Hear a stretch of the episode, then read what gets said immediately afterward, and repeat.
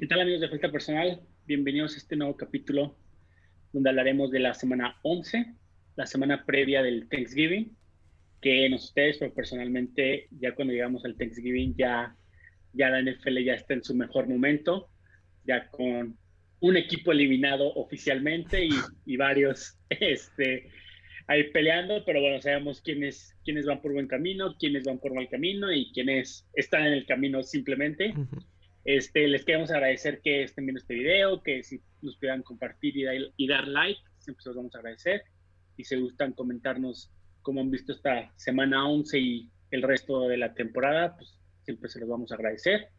Y pues bueno, vámonos directo al primer partido, que fue el jueves por la noche.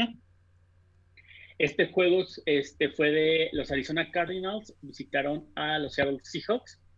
Ese día yo les expectaba que personalmente veía que, aparte de ser un buen duelo por el nivel, iba a decidir tales cosas justamente para los playoffs y demás, porque los dos equipos iban con 6-3.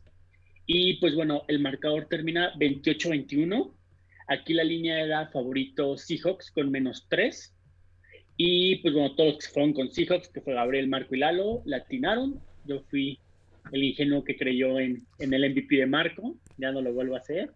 Dak Prescott ya no está. No. Marco tiene 5 MVPs, acuérdate. Nada más eran 2. Ajá. Uno de 18. Uno de 18 era él. Y pues bueno, el juego la verdad estuvo muy, muy interesante. En todos los cuartos hubo casi anotaciones de los dos. En el primero Arizona no anotó. Un random fact era que en sus 3 juegos previos de DK Metcalf contra Arizona, creo que había recibido 4 pases de 28 yardas, algo así, en los 3 juegos. Y pues bueno, en este juego cambió mucho esa historia, porque tuvo 3 pases de 46 yardas y sobre todo un touchdown, que fue el primero del partido, del primer cuarto.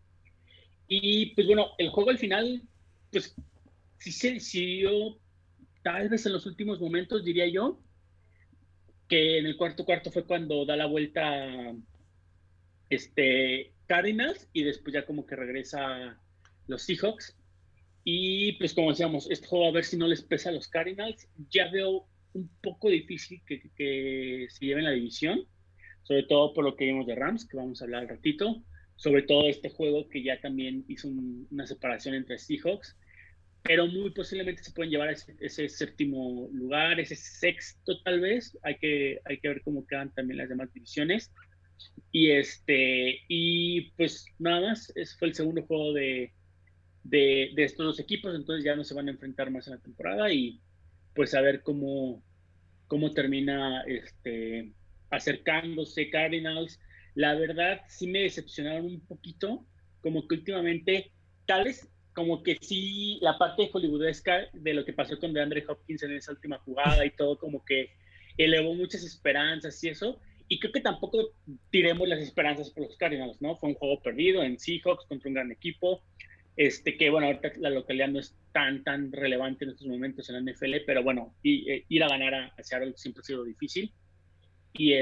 Pero sí los noté un poquito pausados, no sé. Siempre hemos hablado que los jueves los mismos jugadores no les gusta por lesiones, ahora por el COVID, que no tienen tiempo para preparar un partido y luego viajas, si eres el visitante. Entonces, como que se les juntaron varias cosas, pero aún yo creo que Cardinals puede ser un sólido wildcard.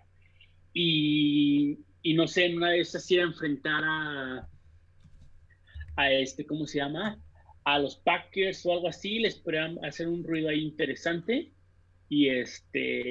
Pero, híjole, la verdad ahí tampoco creo que vayan a llegar tan lejos, pero podrían ser un equipo caballo ahí, caballo negro. No sé qué ustedes opinan de ese partido. Pues antes, o sea, yo no diría que son un wildcard todavía tienen mucho para pelear por la división. Es el primer juego divisional que pierden. Ya le habían ganado a 49ers y le habían ganado a Seahawks. Entonces están 2-1 en récord divisional, están un juego atrás de Seahawks, entonces todavía tienen para pelear mucho por la división. Están un juego atrás de Seahawks, que es el líder. Ahorita están en séptimo, ¿eh? Sí están dentro del wildcard. Ah, sí. Pero te digo, tienen equipo para todavía sacar la división. Si es que Seahawks pierde un juego más con esa defensa, todo puede pasar. Que hablando de la defensa, Carlos Dunlap valió su trade con esa última jugada. Sí.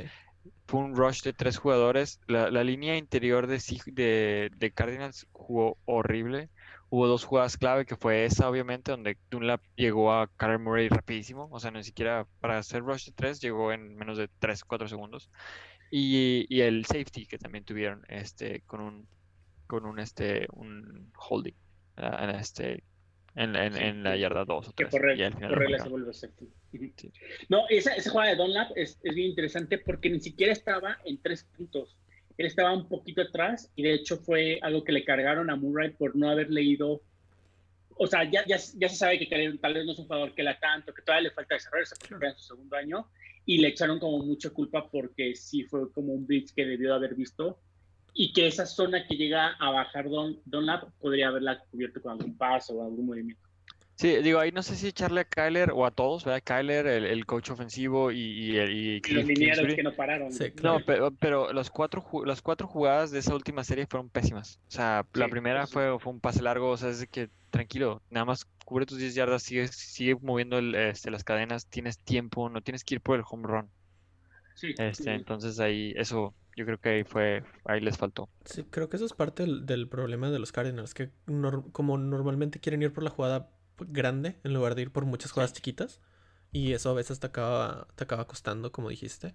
Y también algo súper random, nada que ver, pero se ve muy raro Carlos Dunlap con el número 43, que mide como 6'4 y 280 libras, pero tiene el 43.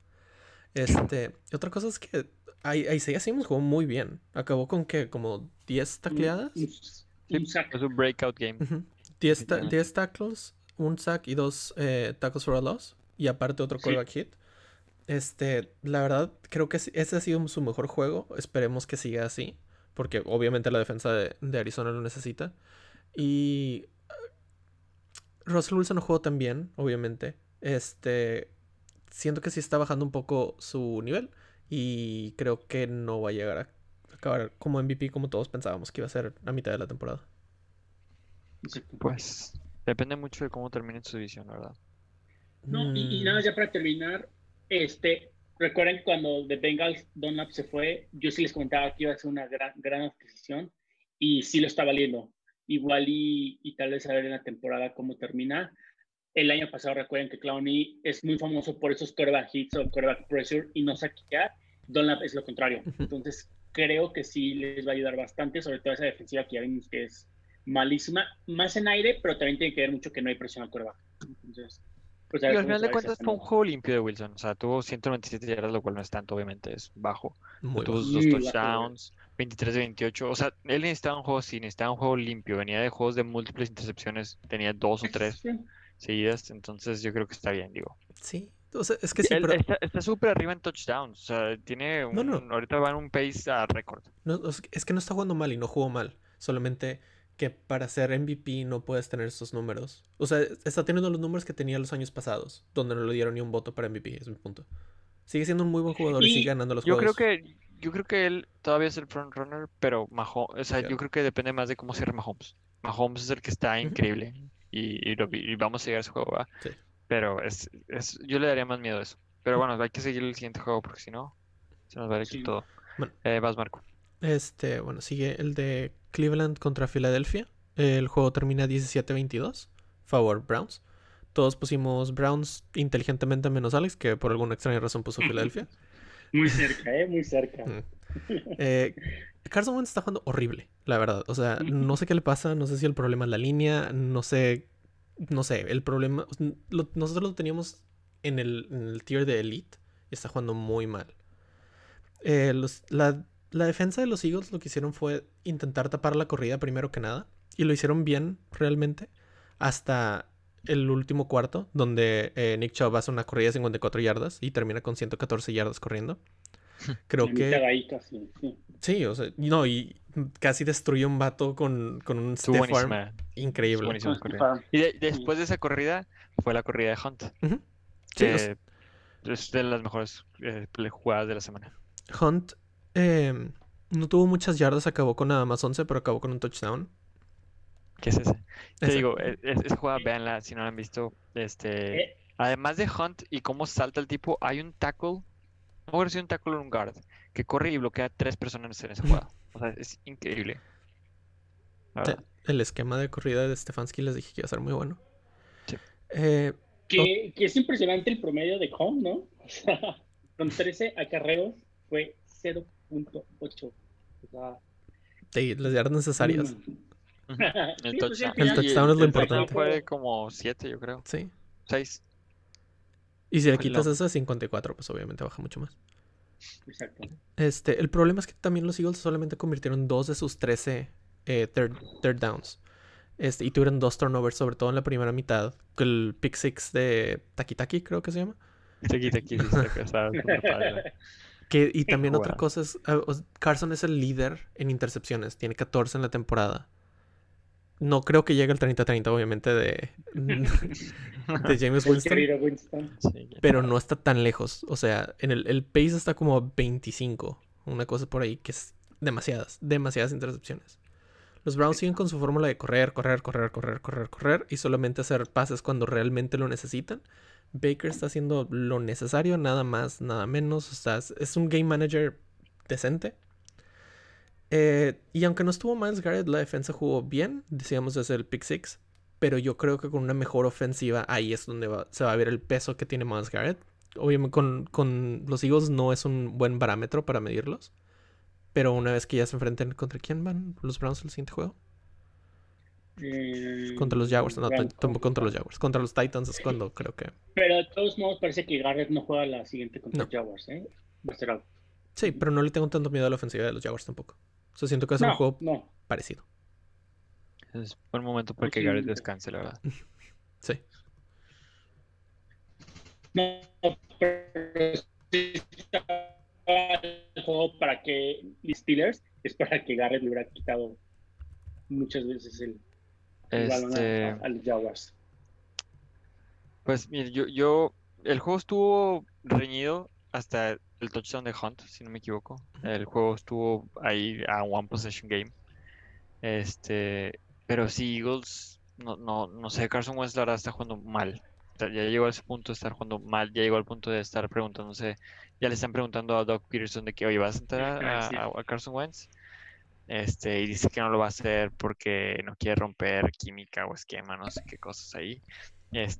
Que bueno, hay que recordar que ellos draftearon a Jalen Hurts en la segunda ronda del año pasado. Tienen un rookie quarterback con promesa. Entonces podrían hacer el cambio. Lo chistoso de estos equipos de la NFC East es que por más que su récord sea pésimo, están in the hunt. Todos. O sea... hasta Giants, güey. Exacto, o sea, no sé, o sea, el Thanksgiving Game de Cowboys...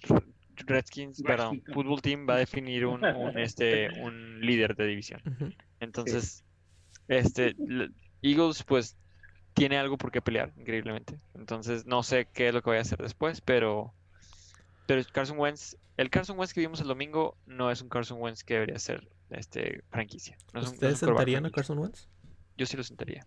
De hecho, justamente le preguntan en la conferencia de prensa, pero la de hoy, a Doug Peterson de Hurst, y él dice, no lo dice que va a ser titular, pero dice va a estar más tiempo en la línea, o sea, refiriéndose a que van a tener más jugadas con él.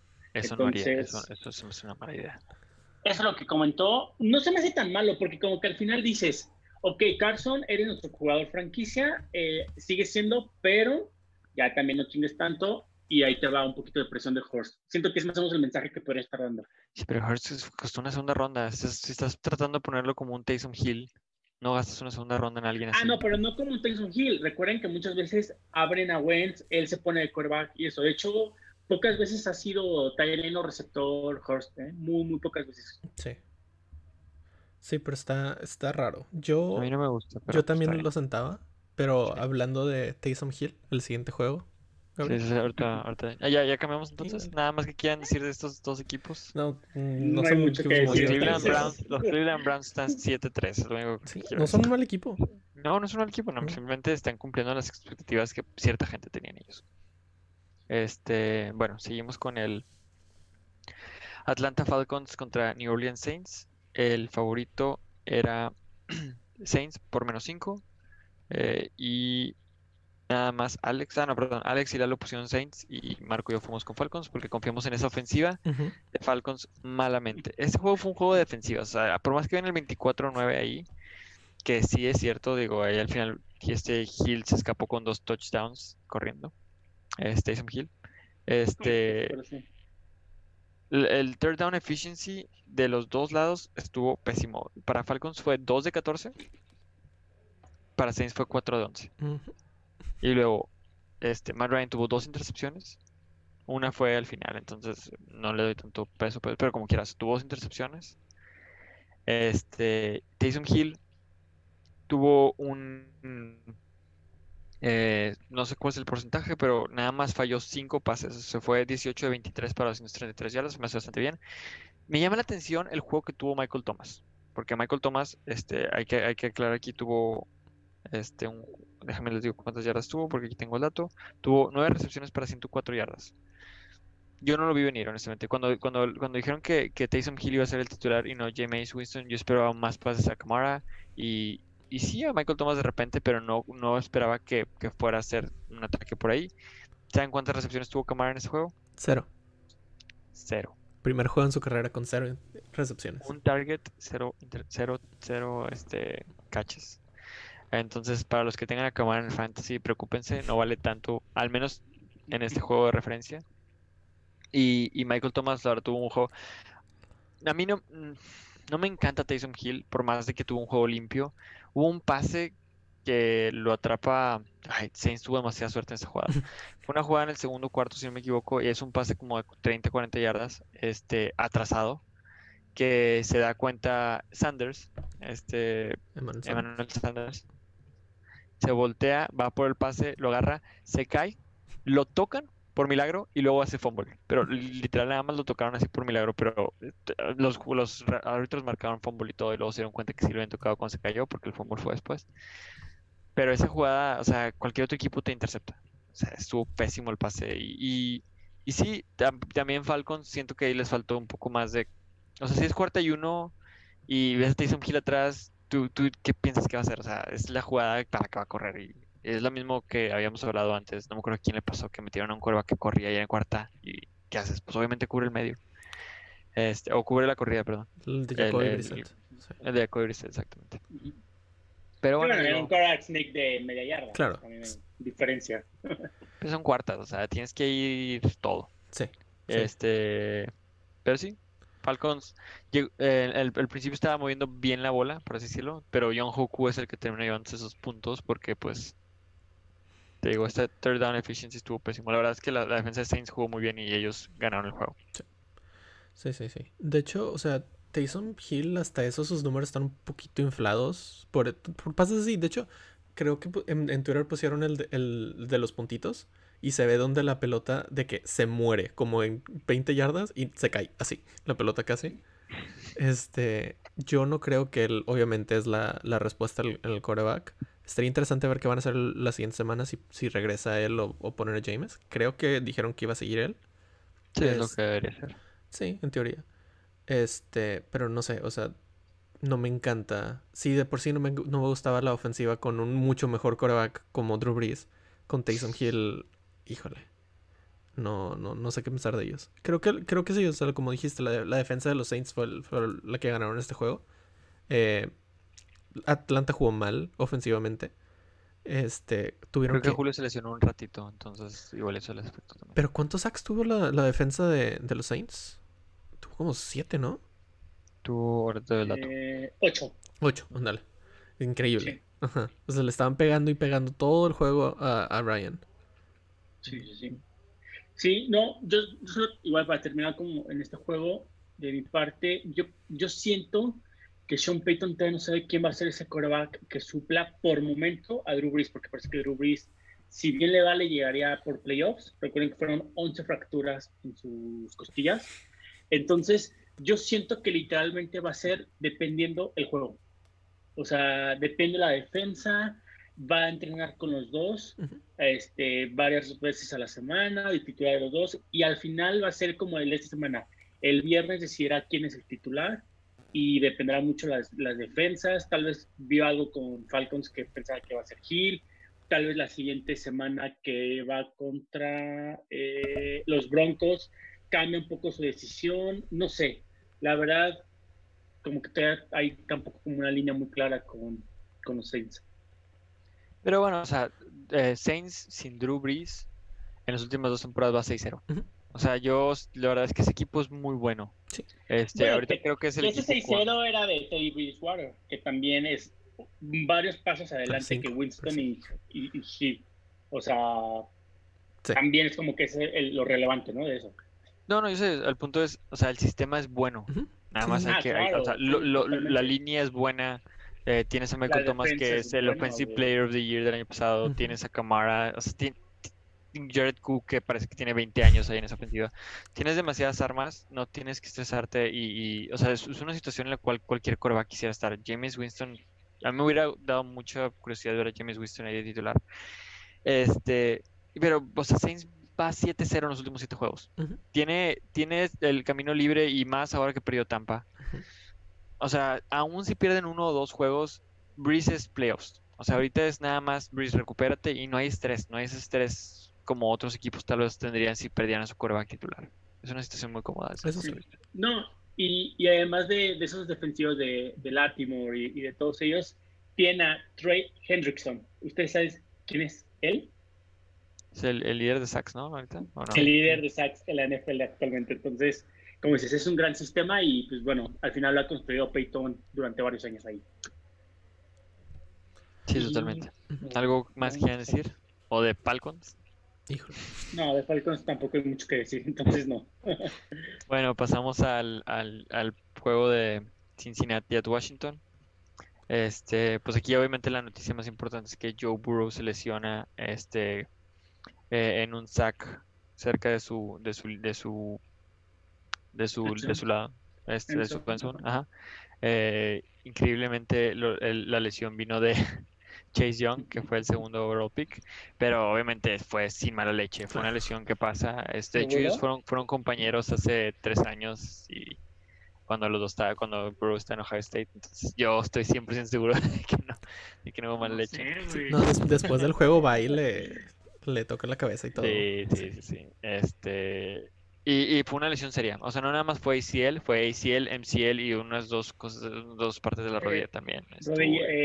¿Cómo le llaman? Estructura externa, una cosa así. Ajá. Estuvo feo. Va para largo. Sí, ni siquiera va para inicio de la siguiente temporada. Ya dijeron que es más de 12 meses esa recuperación. Sí, creo que es similar a la que tuvo Carson Wentz hace como 2-3 años y que de hecho no regresó al que empezó esa temporada, fue Nick Foles. Uh-huh. Exacto. Parecido, puede ser muy parecido esa cosa, sí. Y pues Washington, no sé, siento que después de que se lesionó Burrow el juego se cayó, obviamente entró Ryan Finley, creo que se llama. Sí. Ryan Finley. Que, o sea, tuvo 30 yardas en 3 de 10 pases, o sea, el juego se acabó totalmente. Bengals, bueno, nada más para terminar, Washington tiene una muy buena defensa. Antes del juego tenía la defensa número 1 aérea en pases, en yarding passes, passing yards, pero no me encanta su situación de quarterback. Digo, Alex Smith 166 yardas, no, touchdown, una intercepción, que de hecho la intercepción fue del safety de Bengals, que está teniendo una muy buena temporada. Bates, ¿no? Jesse Bates. Está teniendo una muy buena temporada.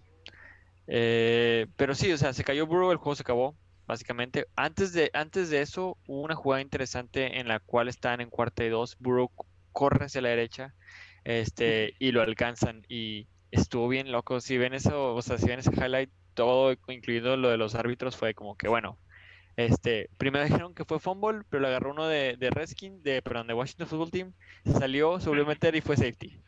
Y luego, no, ¿sabes qué? Siempre no, sí fue fumble, pero la persona el que lo agarró adentro y se salió no tuvo posesión, entonces al final sí fue touchback. Ajá, sí, sí. Entonces... No, y fue acompañado de un gol pasasasasazo de Chase Young, o sea, si no lo lastimó ahí fue por milagro. Sí. Pero sí, o sea, era complicado el juego antes de la lesión y después de la lesión pues acabó. Pero bueno, no sé si quieren algo agregar. AJ Green tuvo un touchdown, por cierto, cabe aclarar. Cuando lo escuché, la verdad me sorprendí y dije, ¿qué es? Es increíble, no había escuchado hace años. Aquí nada más sí quiero mencionar, Finley, sabemos que va a ser 0-6, no sé cuánto les lleguen a faltar, 0-5. Uh-huh. Y con eso muy seguramente va a ser un pick muy, muy alto en el draft con Bengals. Y sabiendo que prácticamente no vas a tener a Burrow casi 2021. O sea, si ya dijeron que es más de 12 meses, te gusta que esté en enero del 2022, pues ahí ya no hay temporada. Entonces va a estar muy interesante si se agarran quarterback en draft. Obviamente quita ronda o algo así, me refiero. Depende. O vas a traer a alguien de afuera, o sea, haces un trade, o te haces para los free agents, o vas a hacer un trade de pick. O sea, no sé, suponiendo que dices, a ver, mándenme a Trubisky, les doy un tercer round, no sé, algo así. Mira, va a ser muy interesante, ¿no? ¿Cómo va a pensar Zach Taylor ahí para eso? Para mí lo interesante va a ser, Bengals va a terminar probablemente con uno de los tres peores picks, uno de los tres mejores picks, junto a Jets y Jacksonville. Es lo más probable. Sí. Si quedas en el segundo, va a haber equipos que te van a querer hacer trade porque van a querer el quarterback. Eso va a estar interesante, esa narrativa. Pero si haces un trade para atrás, pierdes a un talento generacional que es Penny Sewell, que es un tackle de Oregon, que es increíble, aunque está en holdout, es increíble. Sí. Entonces, ahí va a estar interesante. Yo la verdad es que Bengals necesita línea. O sea, exagerándole aquí, deberían de usar todos sus picks en línea, pero obviamente no, vean esto, mucho defensa también. Pero sí. Pero o sea, si haces eso, es volver a matar tu temporada 2021 y apostarle para que en el 2022 Burrow te sea la estrella número uno. Ya ni siquiera le puedes tener paciencia, ya es ya o ya, güey. Pero ¿por qué mantener esa temporada 2021? Tienes a Tyler Boyd, que es muy bueno, la verdad, me parece underrated, es demasiado bueno. Tienes a Mims, que está jugando bien. Es Mims, ¿no? Sí, el que agarraron. A Higgins, perdón, Higgins. Que está agarrando. O sea, la 2.21 no la vas a tener con Burrow, parece ser. Yo creo que nada más se va a perder, lo que he escuchado, se va a perder unos 3-4 juegos. Si se pierde toda la temporada, pues mejor, o sea, no mejor, pero así ya agarra un free agent o algo barato, no sé. La verdad es que Burrow es el futuro de la franquicia. Ah, claro, no, eso no es duda, no. Si el siguiente año no juega Burrow, sigue invirtiendo, pero no vayas a ir por no hagas lo que hizo Bears yendo por Nick Foles, es mi punto. Y agarras un contrato donde pierdas mucho dinero. Sí, pero tampoco, o sea, aunque tuvieras a Nick Foles, a Nick Foles, puedo ser el titular, o sea, no habría ahí un problema de quién ponemos o no. No, mi duda, mi problema sería con el cap, o sea, ¿para qué vas y creas un problema cap de dead cap en 2-3 años? O sea, cuando tienes un rookie quarterback tienes cap para montar para arriba. Si de por sí todos los equipos tienen el cap no existe, acuérdate. En los equipos malos sí existe, eso es lo peor de todo.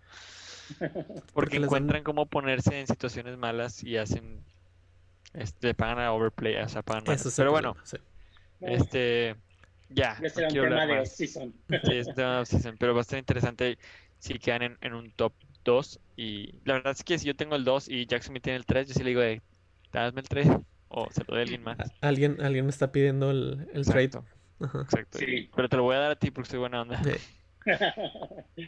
Pero bueno, esos son mis dos juegos. Sigue Marco. El de Lions contra Panthers, que aquí era Pickham. Alex y yo fuimos con Carolina. A Gabriel y Lalo fueron con Detroit. Y acaba 20-0 el juego. medio obvio quién se llevó el juego. Lo interesante aquí, una de las cosas interesantes aquí es que es el primer juego de los Panthers con el ex XFL de PJ Walker, que tuvo que jugó bien, nada increíble. Tuvo un muy buen pase para DJ Moore de como 50 yardas y tuvo un muy buen... Tuvo dos intercepciones, ¿no? Sí, dos touchdowns, dos intercepciones. Las intercepciones estuvieron pésimas. Un pase de touch. Ah, sí, un pase de touch. Y uno corriendo. Sí. No, solo fue el pase. Sí, las intercepciones horribles. Siento que como que estaba acostumbrado a jugar con jugadores que no eran tan buenos. Entonces esos pases sí funcionaban antes. Hay una que no había nadie. O sea, fue un bombeado a tres jugadores de Lions. X, digo ahora. Sí, pero o sea... Ganaron el juego, ¿no? Al final. 20-0. Pero el problema del Lions fue la ofensiva y los penalties. O sea, Stafford acabó con nada más 178 yardas y 5 sacks. Y le quitaron un touchdown también de como 50-55 yardas por un penalty. Creo que fue holding o illegal formation. Fue illegal formation y fue culpa de Marvin Jones, que fue el que tuvo el touchdown largo, de hecho. Ándale. Pero sí. Y también nada más tuvieron 40 yardas corriendo. También hay que aclarar que no estaba de DeAndre Swift. Entonces cuando dependes de Adrian Peterson de 90 años, pues está complicado. Y o sea, si ves la diferencia de yardas, acaba con 185 yardas totales Lions y 374 yardas los Panthers. Acaban con 10 first down los Lions y 20 los Panthers. O sea, es increíble. Duplicó todo, güey. Sí, pues, increíble. Third down efficiency. Third down efficiency.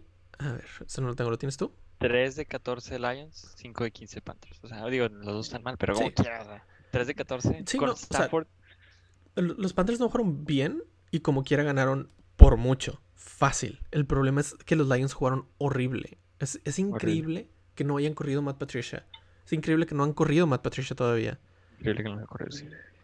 No, pero creo que también es bien importante decir que Rue, por más de que ha tenido bajas como McCaffrey, en esta vez Bridgewater, y esta vez los dos además, sí, ha sabido sacar juegos bien importantes. Uh-huh. La verdad, yo no esperaba mucho de él. Yo lo llegué a ver cuando llegó a Baylor y sí hizo muchas cosas buenas. Está Joe Brady ahí también. Sí, claro, no, pero al final el manda más es Rule, Matt Rule, y creo que sí se le debe aplaudir muchísimo. Ah, claro. Sí. Y sí siento que puede ser un equipo que si lo maneja bien, una otra adquisición puede volverse un equipo fuerte para la NFC. Ya está jugando muy bien, literal acaban de dejar en cero a Matthew Stafford. Pero Joe Brady, insisto, no me sorprendería si alguien se lo lleva a dejar coach el siguiente año.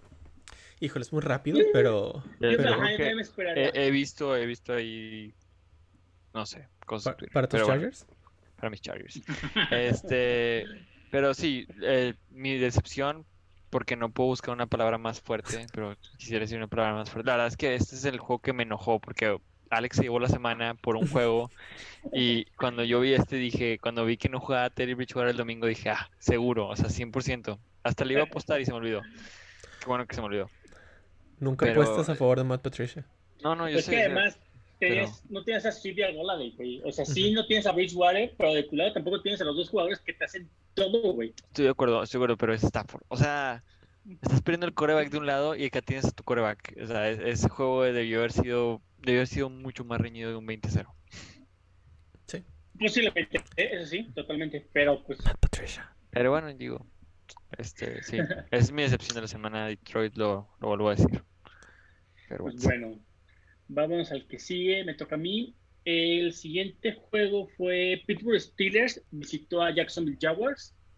Aquí la línea era favorito Steelers, obviamente con menos 10 puntos. Todos nos fuimos con Steelers. Menos Lalo, que Lalo miedo al doble dígito. Exacto. Rivadeneira. ¿Cómo se llama? De hecho fue el juego que me aventé hace ratito en la tarde, haciendo ejercicio y todo. Empezó bien Jaguars, moviéndole la bola, parándolos y todo, pero o sea, ¿sabes cómo empezó el juego? ¿El primer cuarto? ¿Cómo quedó el primer cuarto? ¿Y cuántos puntos hizo Jaguars después? Ni uno. Exactamente. No, 3-0, 27. Exacto, sí. 3-0 y 27 después.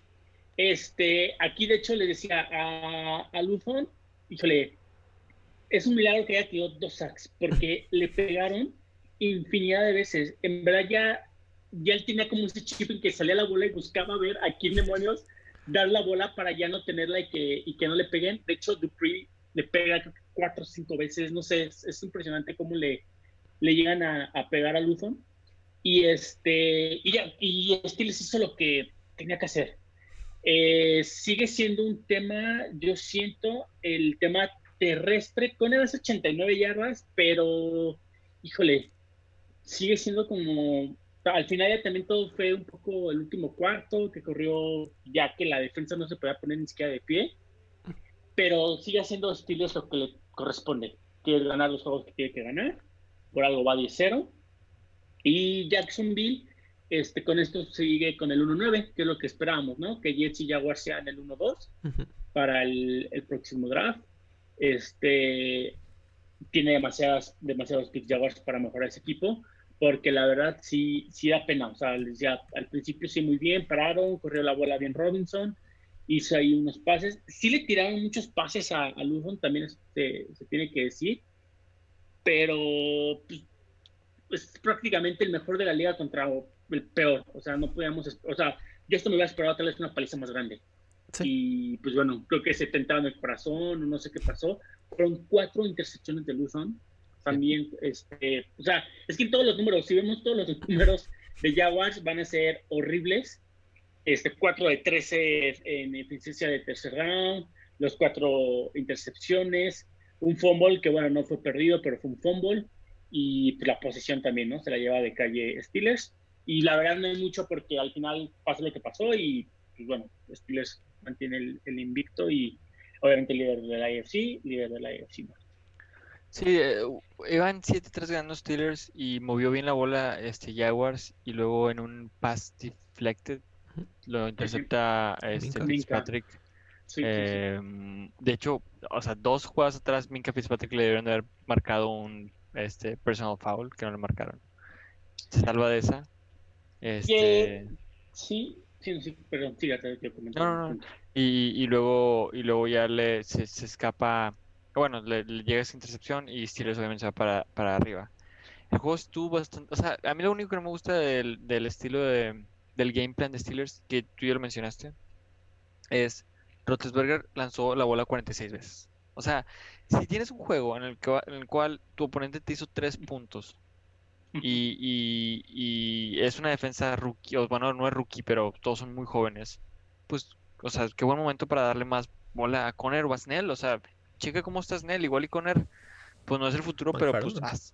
¿no? Ajá, sí, o sea, es como un practice, o sea, quítale la buena a Roethlisberger, porque si se lesiona a Roethlisberger se acaba la temporada. Uh-huh.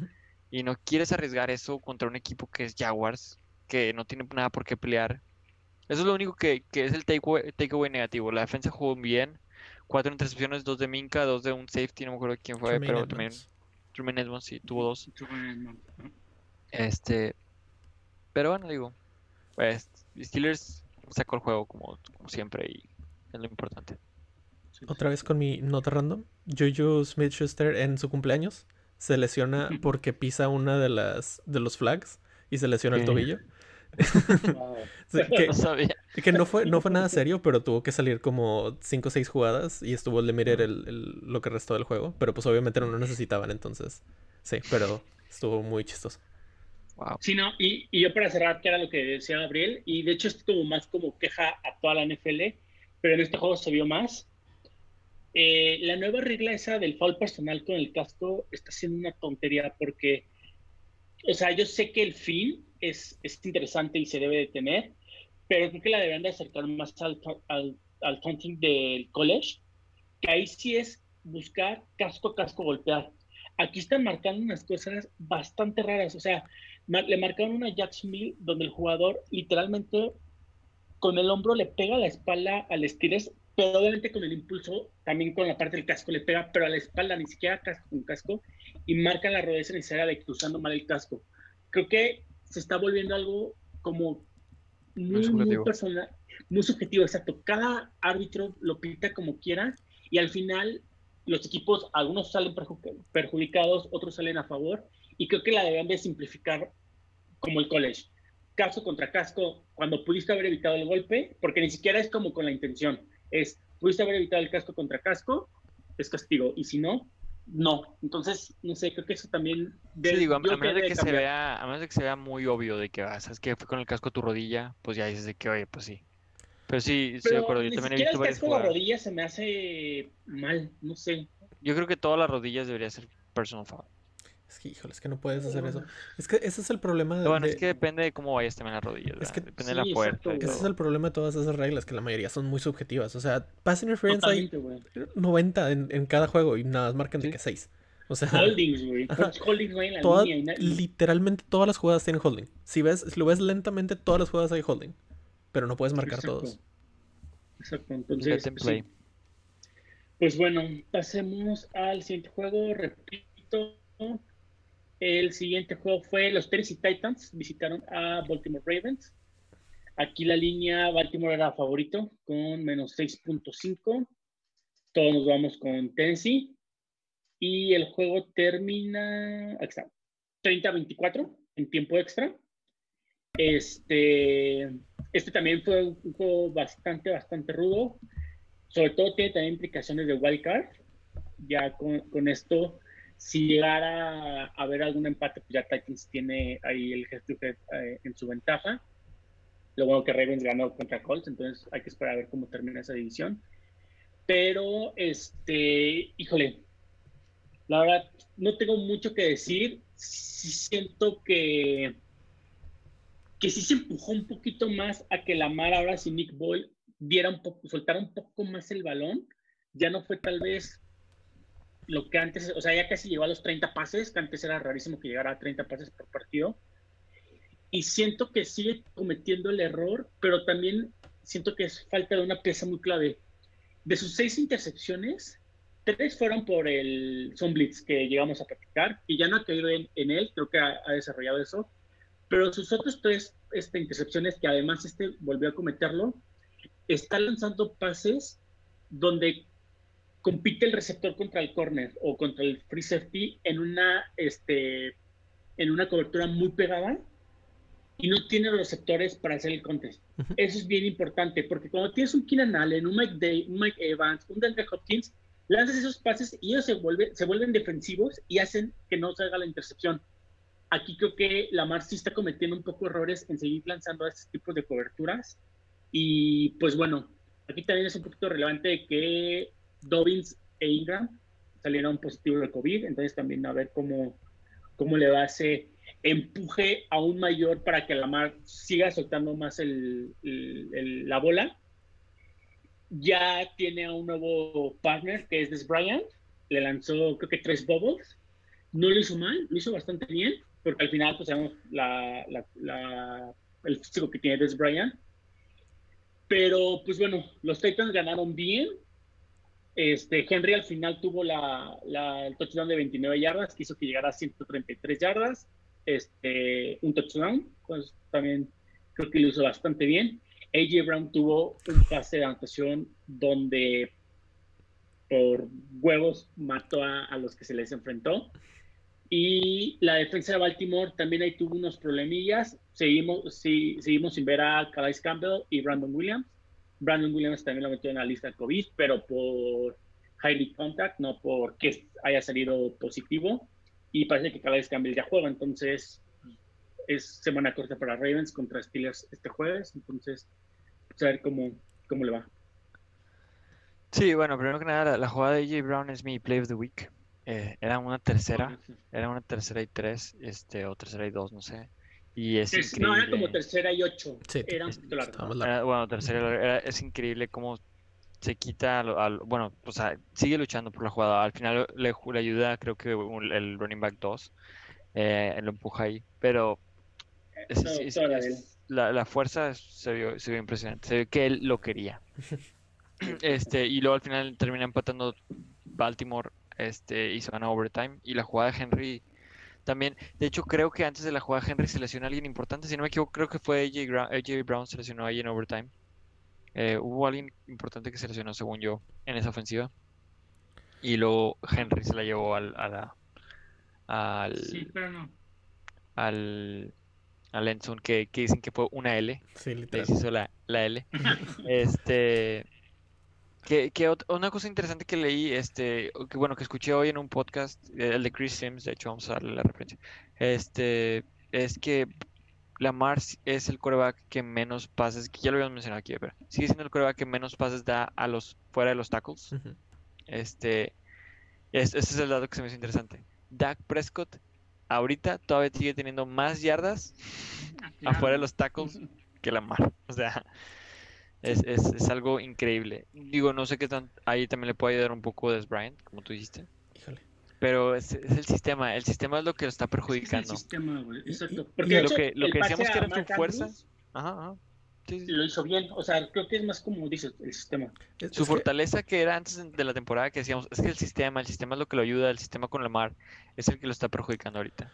Es que aparte también del sistema que obviamente le perjudicaba ahorita y le ayudaba antes, etcétera, etcétera, no tiene las armas para poder hacer otra cosa. O sea, no puedes mandarle un pase contester a Marquise Brown y esperar que lo vaya a bajar. Es imposible. Des Bryant tiene 80 años, tampoco puedes esperar que él vaya a hacer esas cosas, que es mejor probablemente que Marquise Brown, pero no puedes depender de ese tipo de jugadores. Entonces, aunque quisieras hacer algo diferente, no puedes con los jugadores que tienes. Y ese es el problema, que te embotellas en tu mismo... Estoy de acuerdo, pero no es como que se les fue un jugador importante esta offseason. No. O sea, tenían los mismos jugadores el año pasado, sin Des, que no, ni siquiera lo voy a poner como factor. Y aún así, eran la mejor ofensiva de la NFL. Sí, pero es porque era algo diferente. Una vez que ya ves cómo funciona, las defensivas saben más o menos cómo pararlo. Obviamente no lo van a parar al 100% y no siempre va a funcionar, pero ya tienes una idea de cómo pararlo. Como lo hicieron los Chargers, como lo hicieron los Pats. Y además, por ejemplo, Titans fue un ejemplo muy claro que también lo han hecho muchos equipos. Por lo mismo de que casi por sistema no pasan por afuera, porque, te repito, yo le he visto muchos pases a Lamar muy buenos afuera de los números. Le ponen demasiados jugadores dentro de la caja.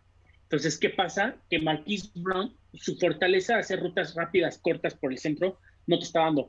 Lo quieres abrir y le haces eso. O sea, yo sí siento que sí va mucho también al tipo de jugadores, para el tipo de sistema que tú quieras tener. Entonces, se te lastiman tus dos linieros, tu tight end, tu corredor, bla, bla, pues bueno, ahí sí súmale varias cosas, pero sí Lamar debe sacar cosas mejores. O sea, eso sí, totalmente de acuerdo, no solo es culparlos de afuera. Creo que otra cosa muy importante que creo que no le hemos puesto la importancia necesaria es lo que tú acabas de decir, o sea, las lesiones de Stanley, que tuvieron que mover a... ¿Cómo se llama el tackle derecho? Orlando Brown Jr. Y que se pusieron a Alexander Chargers. DJ Fluker. Del right tackle. Sí. No, es que es importante porque se les fue Yanda. Marshall fue el que se retiró. Él estaba antes de guard, lo movieron al right tackle. Sí. No, y además quitamos a Skura y metieron a Mekari. Luego pusieron a Ben Powers. Sentaron al centro porque la semana pasada jugó pésimo. Matt Skura. Sí. Exacto.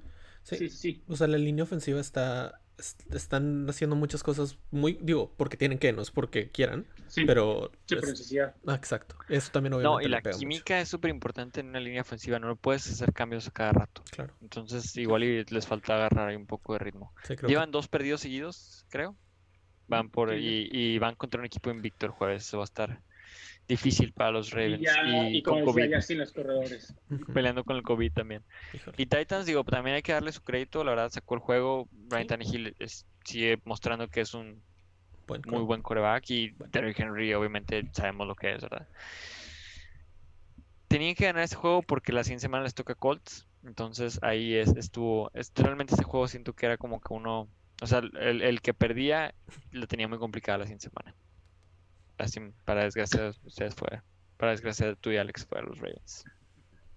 Bueno, como a mí me tocó ahora con mi Ravens, ahora le toca a Marco con sus Pats. Híjole, vamos a un equipo que pierde contra el otro. No podemos tener equipos ganadores esta semana en los otros. ¿Cuánto es su récord? Yo saco la casta por el podcast esta semana. Está bueno. Bueno, y Lalo con su bye week también. Bueno. New England contra Houston. Acaba el juego 20-27 a favor Houston. El favorito era New England -2. Todos fuimos con New England. Y desde que escogimos los juegos, yo dije que tontamente iba a ir con ellos. Y eventualmente, efectivamente, eso es lo que pasó. Creo que probablemente fue el mejor juego de Deshaun Watson en la temporada. Acaba con 344 yardas por pase y 2 touchdowns. 36 corriendo y un touchdown también corriendo. La línea le dio todo el tiempo del mundo a Deshaun. Creo que los Pats acabaron siendo el equipo que menos presionó en toda la semana. Y cuando las pocas veces que presionaron, muy fácilmente se pudo haber salido o hecho la jugada más larga. Y del lado de la defensa, JJ Watt regresó a ser JJ Swatt. Termina con 4 pases bateados. Y uno muy importante en una 3rd y 4, que en menos de 2 minutos en el cuarto, en el último drive. Newton jugó bien, digo, en yardas, acabó con 365 yardas pasando, 0 turnovers, que era muy importante, porque normalmente acababa con 1 o 2 turnovers, sobre todo fumbles. El problema es que terminan con 86 yardas corriendo, cuando acaban, venían siendo una de las 2 o 3 mejores ofensivas terrestres, y Houston venía siendo una defensa terrestre muy mala. Los Pats, digo, acaban en el último drive, se quedan en la 24. Iban 20-27, quedaban como 1:40, llegan a la 24, hace el SWAT JJ, y en el cuarto le iban a hacer un sack a Cam y tiene que nada más aventar el balón para que no se perdiera, así intentar hacer algo, pero creo que el balón ni siquiera llegó a la línea de scrimmage. Yo espero ya que los Pats terminen perdiendo todos los juegos para tener un mejor pick. Y a ver qué hacemos el año que entra con un otro quarterback. No voy a decir un mejor quarterback, porque hasta eso Cam Newton no está jugando tan mal. Ha jugado mal como 3-4 juegos. Los demás después de COVID. Ajá. Pero sí, ojalá tengamos un buen pick. Sí, yo creo que el problema del rushing attack, porque empezaron bien, de hecho Damien Harris tuvo su touchdown al principio, es que Texans se mete 14 puntos en 4 minutos, o sea, acabándose el segundo cuarto te mete ahí 2 touchdowns, que el primero, el run de Deshaun Watson estuvo increíble, cómo baja el cuerpo y tira a uno de los McCourty Twins, sí. Estuvo muy bueno ese touchdown, la verdad. Y sí, Deshaun Watson tuvo un muy buen juego, como tú dices, demostró por qué es un top 10 en muchas listas. Todas debería ser. Sí, no, y 2 cosas que a mí me sorprendió. En el medio tiempo ya no regresaron ni Cobb ni Cooks. Y dije, no, pues ya aquí se acaba la ofensiva de los Texans. Y pues bueno, tampoco anotó puntos casi, pero pues tampoco los Pats. Y creo que al final Romeo Crennel creo que literalmente aplicó lo del librito. ¿Qué es lo mejor que tienes? El acarreo. Voy a taparte eso y a ver si me ganas con tu siguiente cosa, que es el pase. Y no pudo y bueno, se llevó el juego y... Sí, yo también esperaba más. Creo que Pats para mí esta semana me decepciona. Pero digo, cuando Damier Byrd es tu mejor receptor... Claro. Su celebración estaba chistosa. Creo que era así, un pájaro. Sí, pero estabas enfrentando un 2-7. Sí. Creo que podrías tener más chances de sacarlo, ¿no? Sí. Es que os digo, o sea, acabaron la 24 del oponente. No es como que los acabaron pasando por encima tampoco. Debieron haber ganado, sí. Pero sí, está... Sí, o sea, los Pats son un equipo malo jugando bien a veces. Belichick. Sí, o sea, si este equipo no lo tuviera Belichick, lo tuviera Matt Patricia, van 0-11. O sea, imposible, pierden el bye week. O sea, es imposible. Esperemos que Matt Patricia nunca escuche nuestro podcast. Porque... Ojalá y se lo escuche para que aprenda algo. No le va a caer bien. Bueno, esta semana perdió doble. Dolphins perdió aquí con su pick. Y ya les doy el siguiente juego. ¿Algo más que quieran decir de estos dos equipos que no tienen nada relevante? Miami. Bueno, el juego de Melvin Gordon podría decirse, es para bien y para mal al final. El juego termina 20-13. Lo gana Denver, de hecho. Y déjenme ver los picks porque no los tengo aquí. Todos fuimos con Miami. Todos fuimos Miami menos 3.5 porque era razonable. Muy razonable. ¿Qué es lo relevante de este juego? Sentan a Tua. Vamos a empezar por ahí. Después de varios three and outs, realmente nunca tuvo... Bueno, sí tuvo una intercepción que luego le quitaron después de un penalti ahí medio dudoso. Intercepción de Justin Simmons, por cierto, ahí le voy a dar crédito a Alex, que fue su number one safety antes de la temporada. La verdad es que está jugando muy bien, es de lo poco que brilla en este equipo.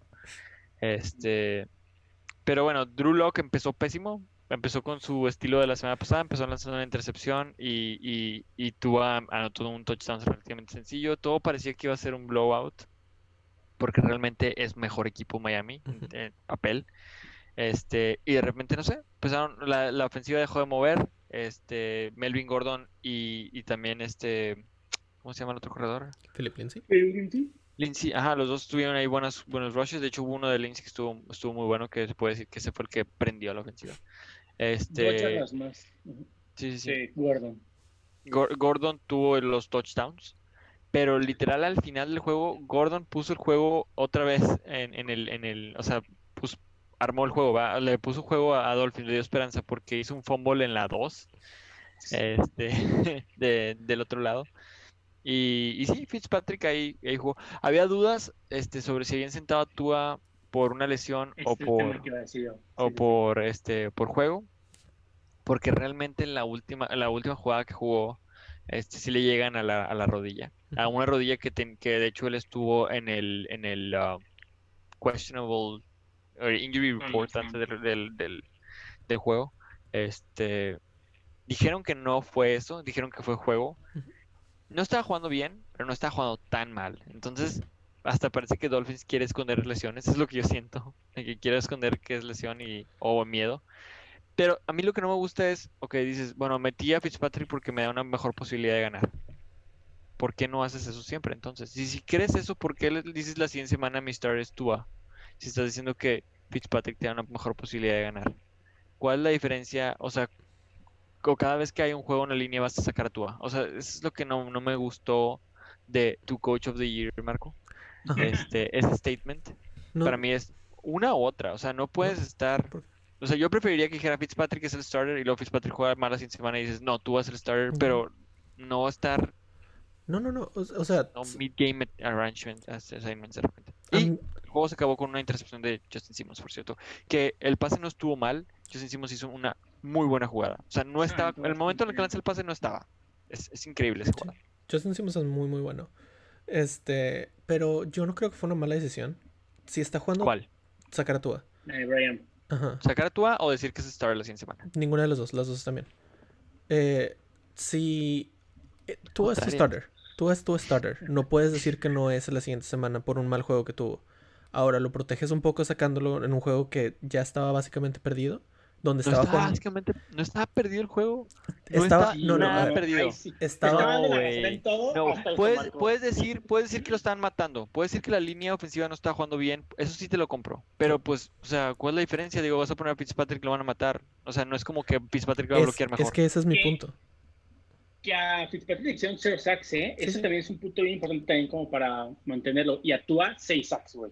Uh-huh. Sí, es que ese es mi punto. O sea, si viste que Tua estaba batallando y por cómo estaba jugando Tua, estabas perdiendo el juego. Dices, bueno, déjame pongo a Fitzpatrick a ver qué puede hacer. A lo mejor saca el juego, a lo mejor no. Pero mínimo estoy protegiendo a mi futuro, que es mi coreback, que es Tua. Ahora, en el siguiente juego, dices, voy a volver a poner a mi starter, que es Tua. Vamos a ver qué pasa. Que probablemente va a seguir jugando bien. Y entonces sigues con tu starter. No creo que fue una mala decisión. A lo mejor lo sacó un poco muy rápido. A lo mejor se pudo haber esperado más, estoy de acuerdo. Pero no se me hizo una mala decisión overall. Se me hace inconsistente, pero lo que sí entiendo tal vez es que dices, bueno, si tú sigues struggling ahí afuera, pues tengo el pick de Texans que a pesar de que cayó esta semana, pues quién sabe, ¿verdad? Sí. Quién sabe qué pueda pasar al final de temporada. Mejor que tú me muestre qué tiene o no tiene. Pero, no sé, yo no lo hubiera sacado. Yo tampoco, pero no es una mala decisión. Sí, o sea, yo entiendo que al final dices, pues este es mi titular y al final, estando en el campo, quieres ganar. Sí. Como sea, si quieres que tu pateador lance un pase touchdown, y si es así, lo vas a hacer.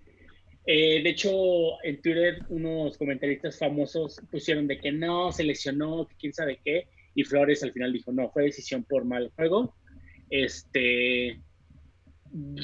Yo creo que yo desde un principio compartí que se me hacía aventurado que hubiera quitado a Fitzpatrick, o sea, eso nunca lo he negado, pero, híjole, o sea, sí se me hizo muy, muy, muy raro que lo haya sacado, sobre todo cuando el juego todavía no estaba perdido, como decía Gabriel, o sea, todo lo que dices, Marco, sí comparto mucho, pero cuando no lo tienes tan perdido, o sea, como que siento que Flores literalmente le sopla la oreja tantito y ya hace show por todo, entonces... Yo siento que ahí sí tú has al afectado en el aspecto en que ya tampoco tiene mucha como fortaleza por parte de su coach. O sea, si te vas a ir con él, vete con él y termina la temporada con él, güey. O sea, imagínate que hubiera sacado el juego Fitzpatrick. Imagínate que lo sacaba. ¿Cómo vas y le dices al equipo, la siguiente semana estuvo el titular cuando Fitzpatrick te sacó el juego? Tienes que decirle, o sea, no nada más es una franquicia de un jugador. Hay otros jugadores ahí que yo estoy, no soy seguro, pero yo creo que varios prefieren a Fitzpatrick porque les da una mejor posibilidad de ganar. A ellos no les importa el futuro, a ellos les importa el presente. Tú ahí vas invicto. ¿No les da una mejor posibilidad de ganar Fitzpatrick? Fitzpatrick, 90% de las veces te ganaba esos tres juegos. No sabemos. O sea, no sabemos. Yo sé que no. No sabemos qué ha pasado. El punto es que cuando jugó Tua, ganó todos los juegos. Jugando bien, jugando mal, jugando normal. Porque tuvo los tres. Ahora, estoy de acuerdo. Yo tampoco lo hubiera sacado. No estoy diciendo que el haberlo sacado es una buena decisión. Pero entiendo por qué lo hizo. Y no es una mala decisión. Es una decisión neutral, pues. O sea, yo también lo hubiera dejado a ver qué pasa. Estoy de acuerdo.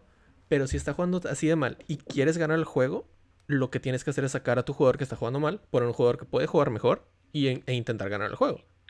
O sea, ¿y qué lo va a detener de hacer esa decisión en playoffs o en 2 semanas? Nada. O sea, ese es mi problema. O sea, ese es el problema. O sea, tú vas tu titular hasta que está jugando mal. Sí. Eso está mal. O sea, no puedes tener un titular a medias. O sea, tú vas a jugar nada más cuando el juego esté bonito. Cuando el juego se ponga feo, no te preocupes, te sacamos y metemos al viejito que lo golpean a él. Yo no haría eso, pero no creo que sea una mala idea. O sea, si Sean Payton saca a Drew Brees en ciertas situaciones para meter a Taysom Hill, no creo que sacar a Tua en ciertas posesiones sea una mala idea tampoco. ¿Sí me entiendes? Son cosas muy distintas, pero no vamos a hablar de Tua y de Flores. Y lo que coach sí es year. Que este juego igual le puede costar el Coach of the Year. Porque la semana pasada todos decían que el Coach of the Year. Es el Coach of the Year todavía. Pero ahorita... Para con tu equipo feo, hombre, dale. Equipo ganador. Dale. One and O esta semana. Uh-huh. Los Chargers le ganaron 34-28 a los Jets. Uh-huh. La línea era de 8.5. Todos pusimos Jets inteligentemente y todos nos llevamos a ese punto porque sabemos que Chargers es muy malo para los leads. Y en este juego se vio, digo, cualquier otro equipo te saca ese juego, pero tuvieron la suerte de que era Jets y no se lo sacó. Pero si tú ves la primera mitad de Joe Flacco contra la segunda mitad de Joe Flacco, son cosas súper distintas. Terminó con 205 yardas y en la primera mitad tenía 25. Tenía una intercepción que fue un pick six. Chargers empieza el juego con un blocked punt porque pues obvio, ¿verdad? Sacaron el problema del special teams temprano esta semana. Y Herbert tuvo el mejor juego de su carrera. Termina con 366 yardas, que ojo, tenía 270 y algo antes de que se acabara la primera mitad. O sea, iba on pace arriba de 500 yardas en el juego. Luego cambiaron el plan, dijeron vamos a correr más aunque no sirva, y obviamente Jets te alcanzó, ¿verdad? Casi te alcanza. Pero sí, el juego de Herbert fue muy bueno. Los touchdowns, el de Keenan Allen es una obra de arte, es increíble. O sea, el Keenan Allen de repente voltea, ya tiene el balón aquí y solo. Keenan Allen tuvo un juego monstruoso, por cierto, también. Termina con 145 yardas en 16 recepciones y su touchdown. Está ahí solidificando porque es un top wide receiver. Yo no lo digo por nosotros lo teníamos como nuestro, o sea, nuestro top 5 algunos aquí, según yo que todos, o top 6. Pero hay gente que no lo tiene tan arriba, entonces es algo interesante cómo mantiene esa consistencia. Mike Williams también tuvo un buen juego y es importante esto porque venían, o sea, la verdad es que la ofensiva de Chargers hizo un giro de 180 grados comparado con la semana pasada con Miami, en la cual Keenan Allen y Mike Williams, si no me equivoco, tuvieron 5 targets entre los dos en todo el juego. O sea, el juego pasado no tenía nada de ideas. Estaban corriendo el balón con Kalen Blash y pensaron que así le iban a ganar a Dolphins. Y acá pues dijeron, no, Jets tienen... Que por cierto, Jets antes del juego perdieron a 2 cornerbacks titulares por lesión o COVID. Entonces ahí se aprovecharon de eso también. Y pues sí, la verdad es que no hay mucho que agregar. Son los dos equipos que no van a ningún lado. Entonces, digo, yo soy fan y por eso estoy feliz, pero... Jets casi te gana, güey. Yo lo único que le puedo dar como a Chargers esta temporada es el buen desarrollo que le está dando a Herbert. O sea, más que ganen, pierdan, no van a calificar, la verdad, muy probablemente y todo. Ni siquiera están en una etapa de reconstrucción. O sea, tienen un buen equipo hoy. Sí está raro el récord, la verdad lo deberíamos como de confirmar porque, como les digo, nos damos cuenta, no tiene un equipo de reconstrucción, tiene un muy buen equipo. O sea, muchos equipos en playoff les gustaría tener muchos jugadores de Chargers, que no lo tienen obviamente, Pero bueno, ya para esta temporada, Anthony Lynn es un fiasco, no lo van a despedir, pero 2021 tiene que ser una temporada explosiva de Chargers, sí o sí. Entonces, que les sirva como ese consuelo de que estás rodeando a Herbert, y el otro año debería de ser aún mejor porque ya lo tienes bajo un esquema propio, y pues a ver cómo le va, yo esperaría que bastante bien.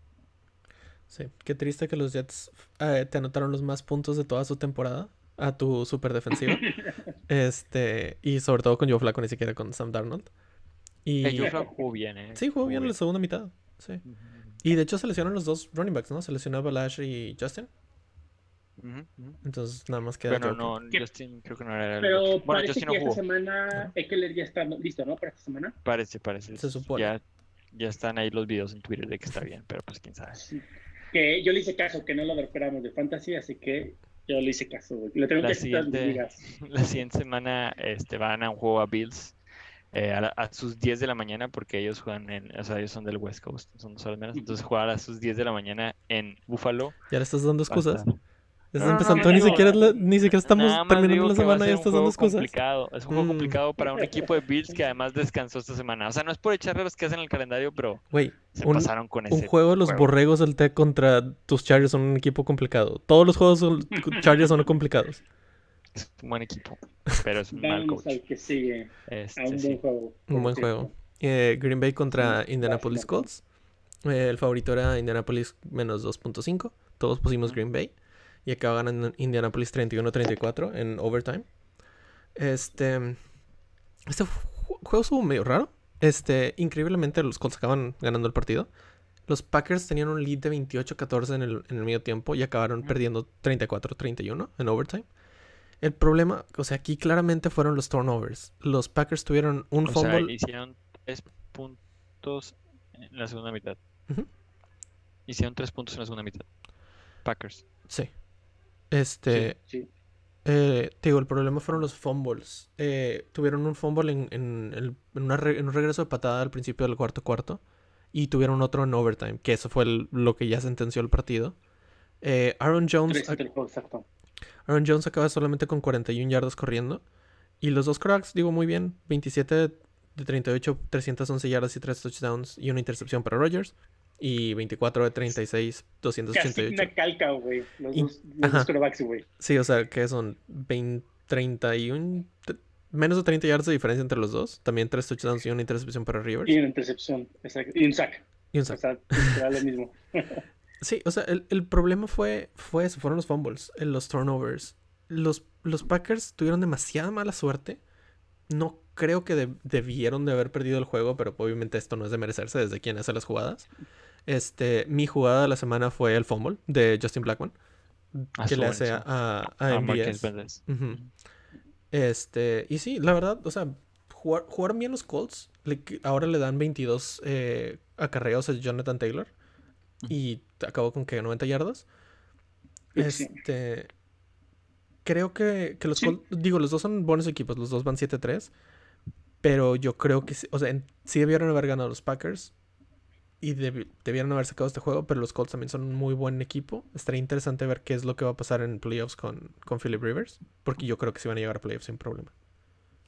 El touchdown de Michael Pittman está muy bueno. Veanlo si lo han visto. El primero de su aceleración estuvo increíble. Pittman es muy bueno, que de hecho Alex estuvo diciendo cosas sobre él desde antes de la temporada. Sí, la intercepción de Rivers fue en un cross, la línea, lo batearon y sí, o sea, obviamente es culpa de él, porque pues tienen que ponerlo más en la orilla, pero no estuvo tan mal, pues, no fue un...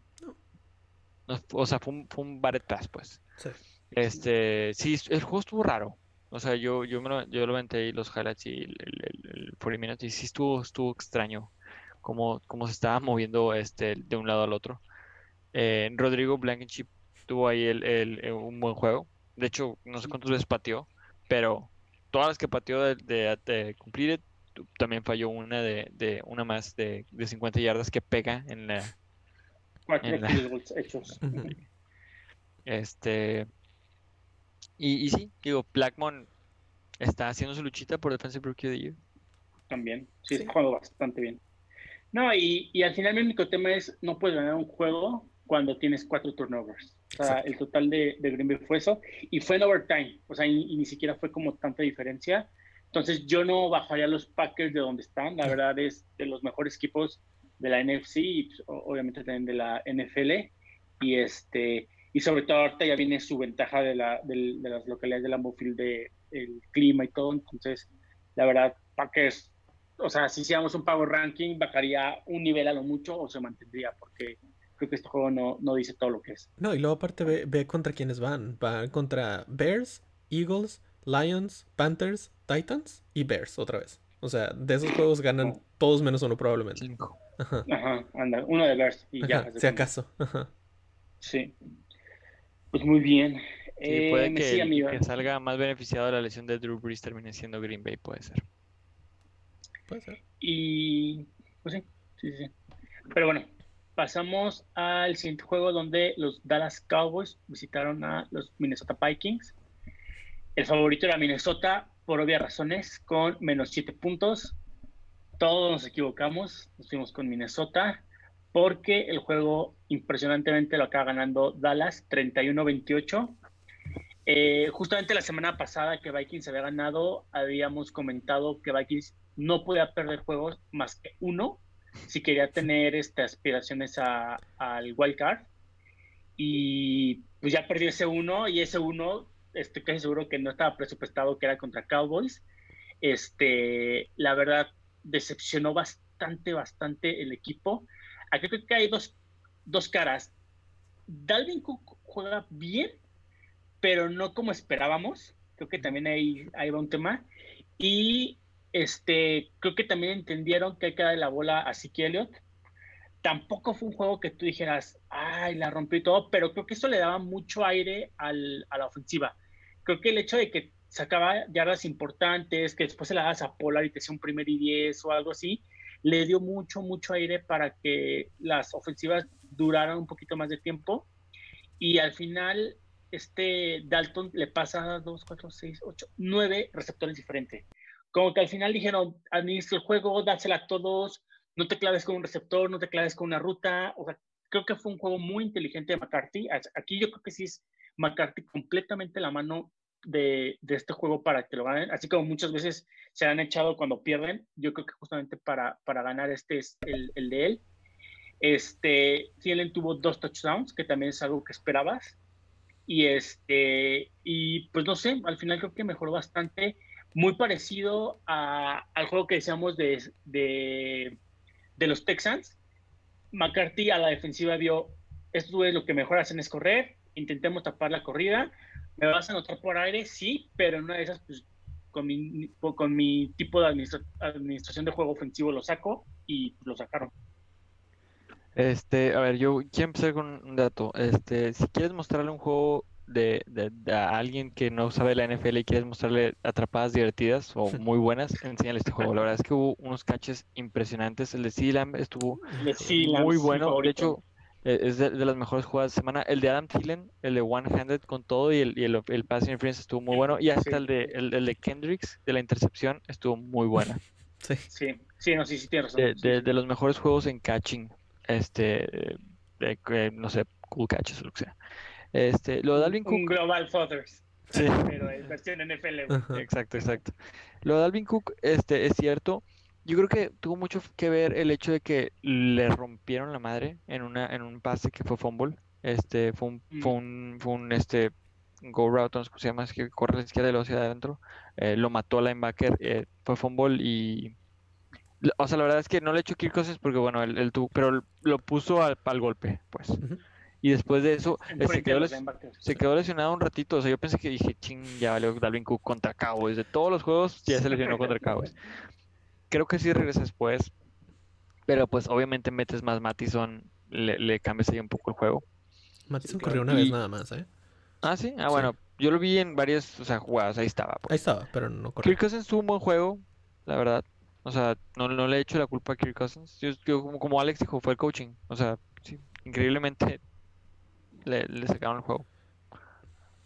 Digo, yo sí le echo un poquito la culpa a Kirk Cousins. Estoy de acuerdo que no jugó mal, pero en las últimas 3 jugadas Tres pases incompletos. La última serie estuvo pésima, sí. Exacto. O sea, se fueron en cuarta y 6, creo. Sí, porque Dalvin hace una corrida de 4 yardas y luego son 3 pases incompletos. Creo que los 3 fueron a Thielen, uno a Jefferson y los otros 2 a Thielen.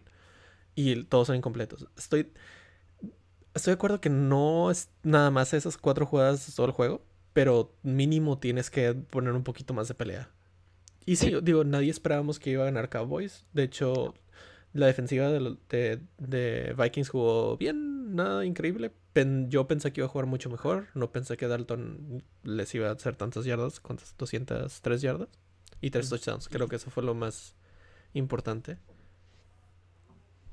Sí, no. Y sí tuvo un buen juego, de los mejores que ha tenido. Es el mejor que ha tenido post Dak Prescott. Uh-huh.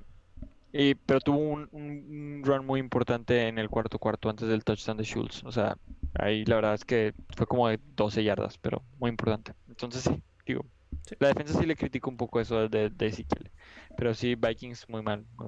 Y el Cowboys es mi sorpresa de la semana, de hecho, para bien. Igual, sí. Puede ser. Pero bueno, pasémonos al Sunday Night. De hecho, para mí, uno de los mejores Sunday Night de la temporada. Uh-huh. Fue bastante entretenido.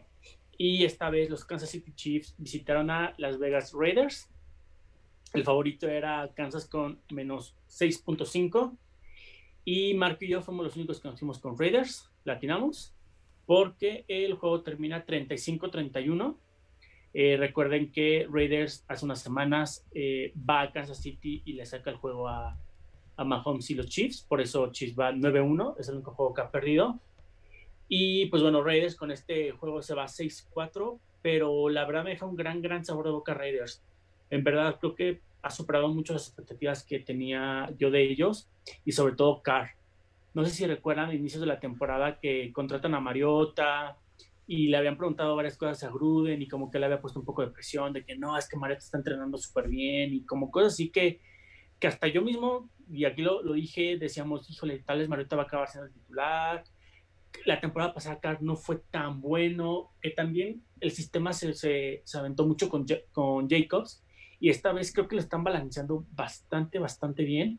Darren Waller es una máquina, yo creo que ya está entre los top de los tight ends sin ningún problema, y pues bueno, al final la marca Mahomes, creo que eso es como lo saca el juego. Fueron pocos turnovers, al final fue una intercepción por cada lado, 0 fumbles. La eficiencia de terceras fue 6 de 9 para Raiders y 5 de 9 para Chiefs. La verdad, bastante bien. Por eso digo que fue un juego muy entretenido. La verdad, hubo volteretas, 14-7, luego 7-3. O sea, cada cuarto fue para arriba, para abajo. De hecho, al final yo decía, va a ganar el que termine con la posición del balón. O sea, quien termine con la posición del balón. Y prácticamente eso sucedió, porque el pase de Kelsey fue con 28 segundos de 22 yardas. Y con eso termina ganando los Chiefs. Una serie antes, un gran pase a Jason Witten, que hace el touchdown Carr, que estuvo de cirujano. La verdad, estuvo buenísimo el pase. Siempre se me olvida que Jason Witten está en los Raiders. Se rampó, parece. Sí, pelo, exacto, sí, parece Raider. Pero, no sé, esos Raiders, la verdad, yo sí tendría miedo si me los enfrento en playoffs. O sea, siendo un mismo Chiefs, un Steelers, un Bills, que son los campeones de divisiones, yo la verdad sí respetaría mucho si llegara a ir contra ellos. Y pues bueno, la verdad, de los mejores juegos de la temporada. La verdad, ni siquiera de Sunday Night, la verdad, de los mejores juegos de la temporada. Totalmente. Sí, hubo 5 volteretas en la segunda mitad. O sea, o sea, 4 touchdowns en el último cuarto. No sé, la verdad es que sí, Mahomes tuvo muy buen juego, obviamente, y como tú dices, ellos tuvieron la última posición, tal vez, bueno, no, Raiders tuvo una al final, que fue la intercepción, o sea, que no sé ni qué hicieron ahí, pero... 25 segundos ya. Sí, pero lo que me gusta mucho lo único que quiero decir de este juego es, esa última jugada, bueno, 2 cosas, una, primero la regó Chiefs dejando a Waller solo en el touchdown, uh-huh. Y luego se la regresaron y dejaron solo a Kelsey, pero esa jugada está bien impresionante porque si la ves bien, toda la línea, el ataque de la línea de la presión, la hicieron hacia la izquierda. Y Mahomes está solo. O sea, realmente tuvo demasiado tiempo. Está impresionante ahí. La verdad, le doy Mucho crédito a Mahomes, mucho crédito a Kelsey, pero la línea hizo muy buen trabajo. No tenía nada de presión. Mahomes fintió que iba a correr, se baja el safety y pum, touchdown solo Kelsey, la verdad. Muy buena jugada, muy buena ejecución y sí, muy buen juego. Sí, de hecho eso es lo que iba a decir, o sea, el problema fue 100% de Jonathan Abram, que es el safety que baja, que en la jugada anterior le hace un tackle a Clyde Edwards-Helaire, buenísimo, sí, adentro para que no se saliera, y en la siguiente jugada se pierde completamente en cobertura, que fue 100% su culpa ese touchdown. Estoy de acuerdo que, digo, como tú dijiste, la jugada fue muy buena, el movimiento de los dos jugadores fue muy buena, de la línea fue muy buena, pero él estaba en la posición para mínimo tapar ese pase. Y o sea, se pierde horrible. Y ves el otro safety o el corner de la izquierda de que, ¿por qué te moviste? Sí, no, Abram ha tenido una mala temporada, de los peores rankeados de PFF. En cobertura de pase. En cobertura de pase. Carrera es efectivo, pero súper efectivo. Pero sí, en pase se lo han comido bastante feo. Que siempre ha sido el problema. Y es que además juega cover 2 muchísimos Raiders, entonces le das mucha cobertura al safety. Y si sabes que no es bueno, juega un cover 3 o juega un cover 0, o sea, no sé. Sí, 100%. Sí. Pero bueno, ojalá que se mantengan estos juegos como el de Raiders. Y pues, si quieren nos vamos al Monday Night. Creo que te toca, Marco. El Monday Night, que de hecho acaba de terminar, es el de los Rams contra los Buccaneers. Rams acaba ganando 27-24. Los Bucs eran favoritos por 3 puntos. Y Alex y Gabriel los cogieron los Rams. Lalo y yo escogimos a los Buccaneers. El juego fue un juego raro realmente, o sea, otra vez va a haber otro problema con el talk rule, que fue, que no fue fumble, las leyes especiales para Brady. Exacto. Para la mayoría de los jugadores es lo mismo, compadre. Es fumble, pero es Brady, entonces no es fumble. Sí, yo también creo que fue fumble, for the record, y también el de los Raiders, de hecho, o sea, el juego lo perdió Brady 100%. Las dos ofensivas no podían correr, entonces recae todo sobre los quarterbacks. Creo que acaba con como 50 pases Goff, pero acá 51, pero que 380 yardas pasando, 376. Brady acaba con poquito más arriba de 216. El problema es que Brady estuvo 1 de 9 en pases de más de 15 yardas. Que de hecho venía haciendo bien las cosas en eso. Y el esquema de Arians es mucho de pases largos, como lo vimos con Jameis Winston y como lo estamos viendo toda esta temporada. Brady jugó horrible en esa categoría. Pues que es difícil contra esta defensa. Es muy difícil. ¿Sí? O sea, la presión te llega en segundos. Que eso es, lo otro que iba a decir, o sea, estaban haciendo bien las cosas moviéndolo a los wide receivers para que no fueran 1 contra 1, sobre todo Mike Evans estaba teniendo un buen juego, pero todos sabemos que la forma de tener Tom Brady es presión por el centro, y eso es lo mejor que hacen los Rams, sobre todo con Aaron Donald, que todos sabemos que Aaron Donald es el mejor jugador de la liga. McVay hizo un muy buen esquema todos sabemos también esto, moviendo mucho a los wide receivers, sobre todo atrás de la línea, y abriendo muchos espacios para que no fueran 1 contra 1 contra los corners, que los corners de Tampa estaban jugando bien, no jugaron también este juego, venían jugando mejor antes. Siento que Tampa siguen sin ser un mal equipo, pero creo que a lo mejor yo los estaba viendo un poquito más arriba de lo que están, sobre todo por los nombres que tienen y por la forma en la que estaban jugando, pero siento que les falta algo, como que no están mezclándose bien ahora, y cuando no puedes correr la bola, digo, obviamente te complicas más las cosas, y cuando tu quarterback tiene 44 años también no está tan fácil las cosas. Yo creo que cualquiera de los dos equipos puede haber ganado este juego y no hubiera cambiado mucho mi opinión, porque, o sea, aunque hubiera sacado el juego Brady al final, que tuvo la bola en el último drive del cuarto y acaba con una intercepción horrible, aunque hubiera sacado el juego no creo que hubiera cambiado mucho mi perspectiva. Sí, de hecho me equivoqué hace rato que dije que Seattle está como líder de su división. El que está líder de su división es Rams, porque le ganó la semana pasada. Cayeto está haciendo muy bien las cosas. Es bastante muy, muy equilibrado. Me gustó un stat que vi, que McVay está 32 cuando está leading at halftime. Es increíble, es un stat de GOAT de coaching. Síganos en Twitter para esos tipos de stats. Sí, sí. Y más con un quarterback que es Jared Goff, que no es de que top 10 para nadie. De hecho, casi pierde el juego con esa intercepción. Pero sí, tal cual, lo perdió Tom Brady al final. Y los dos corredores titulares, por así decirlo, se combinaron. Brown tuvo 20 yardas. Bueno, él fue el que tuvo más acarreos Akers, pero bueno, voy a decir Brown, que fue el que más tuvo, 20 yardas. Y del lado de Buccaneers, Jones tuvo 24. O sea, aquí no hubo rush game, o sea, no hubo running game. Fue puro pase, porque realmente la defensiva de Tampa es la mejor. Y la Rams también hizo un game plan muy inteligente que tuviste.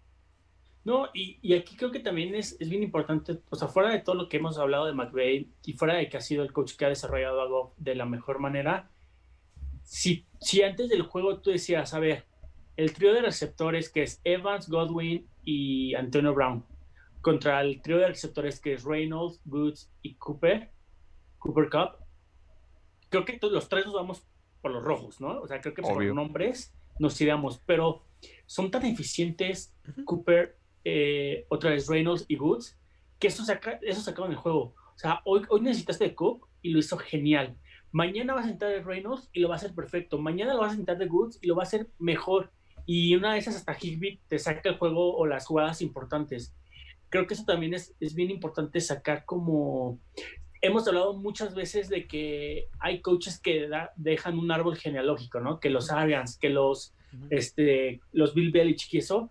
McVay va camino a eso y creo que hay muchas cosas que se le debe de copiar en muchas situaciones, no solo hasta en los playbooks, sino en cómo construir un equipo. O sea, la verdad lo que está haciendo McVay es algo sin precedentes, además de que es muy joven. O sea, todo la verdad es de aplaudirse para los Rams, para los dueños, el GM y pues obviamente McVay. Sí, otro stat ahí para que nos sigan en Twitter. Antes del juego, estos dos quarterbacks eran los que más habían ganado en las últimas 3 temporadas. O sea, a pesar de que Rams tuvo una mala temporada el año pasado, estuvo muy buena. Sí, exacto. Y acabaron con 9 ganados, 8 ganados, casi se meten a playoffs como quiera.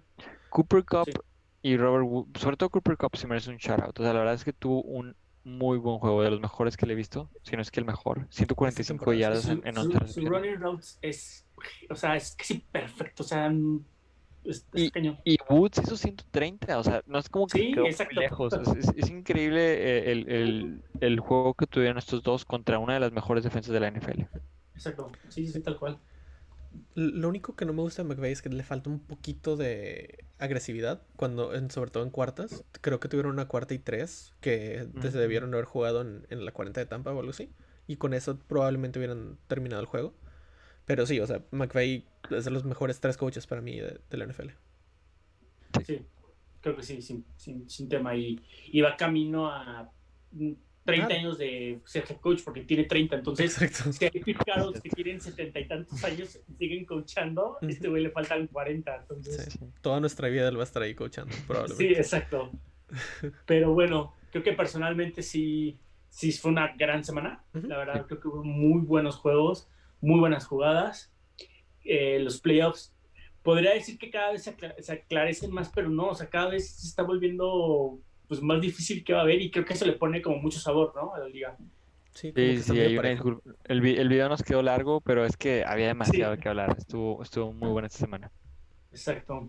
Pero bueno, no nos quieren agregar más, o si no, ya nos vemos en el siguiente capítulo. Sí, no, nos vemos. Pues bueno, nos estamos viendo. Cuídense. Bye.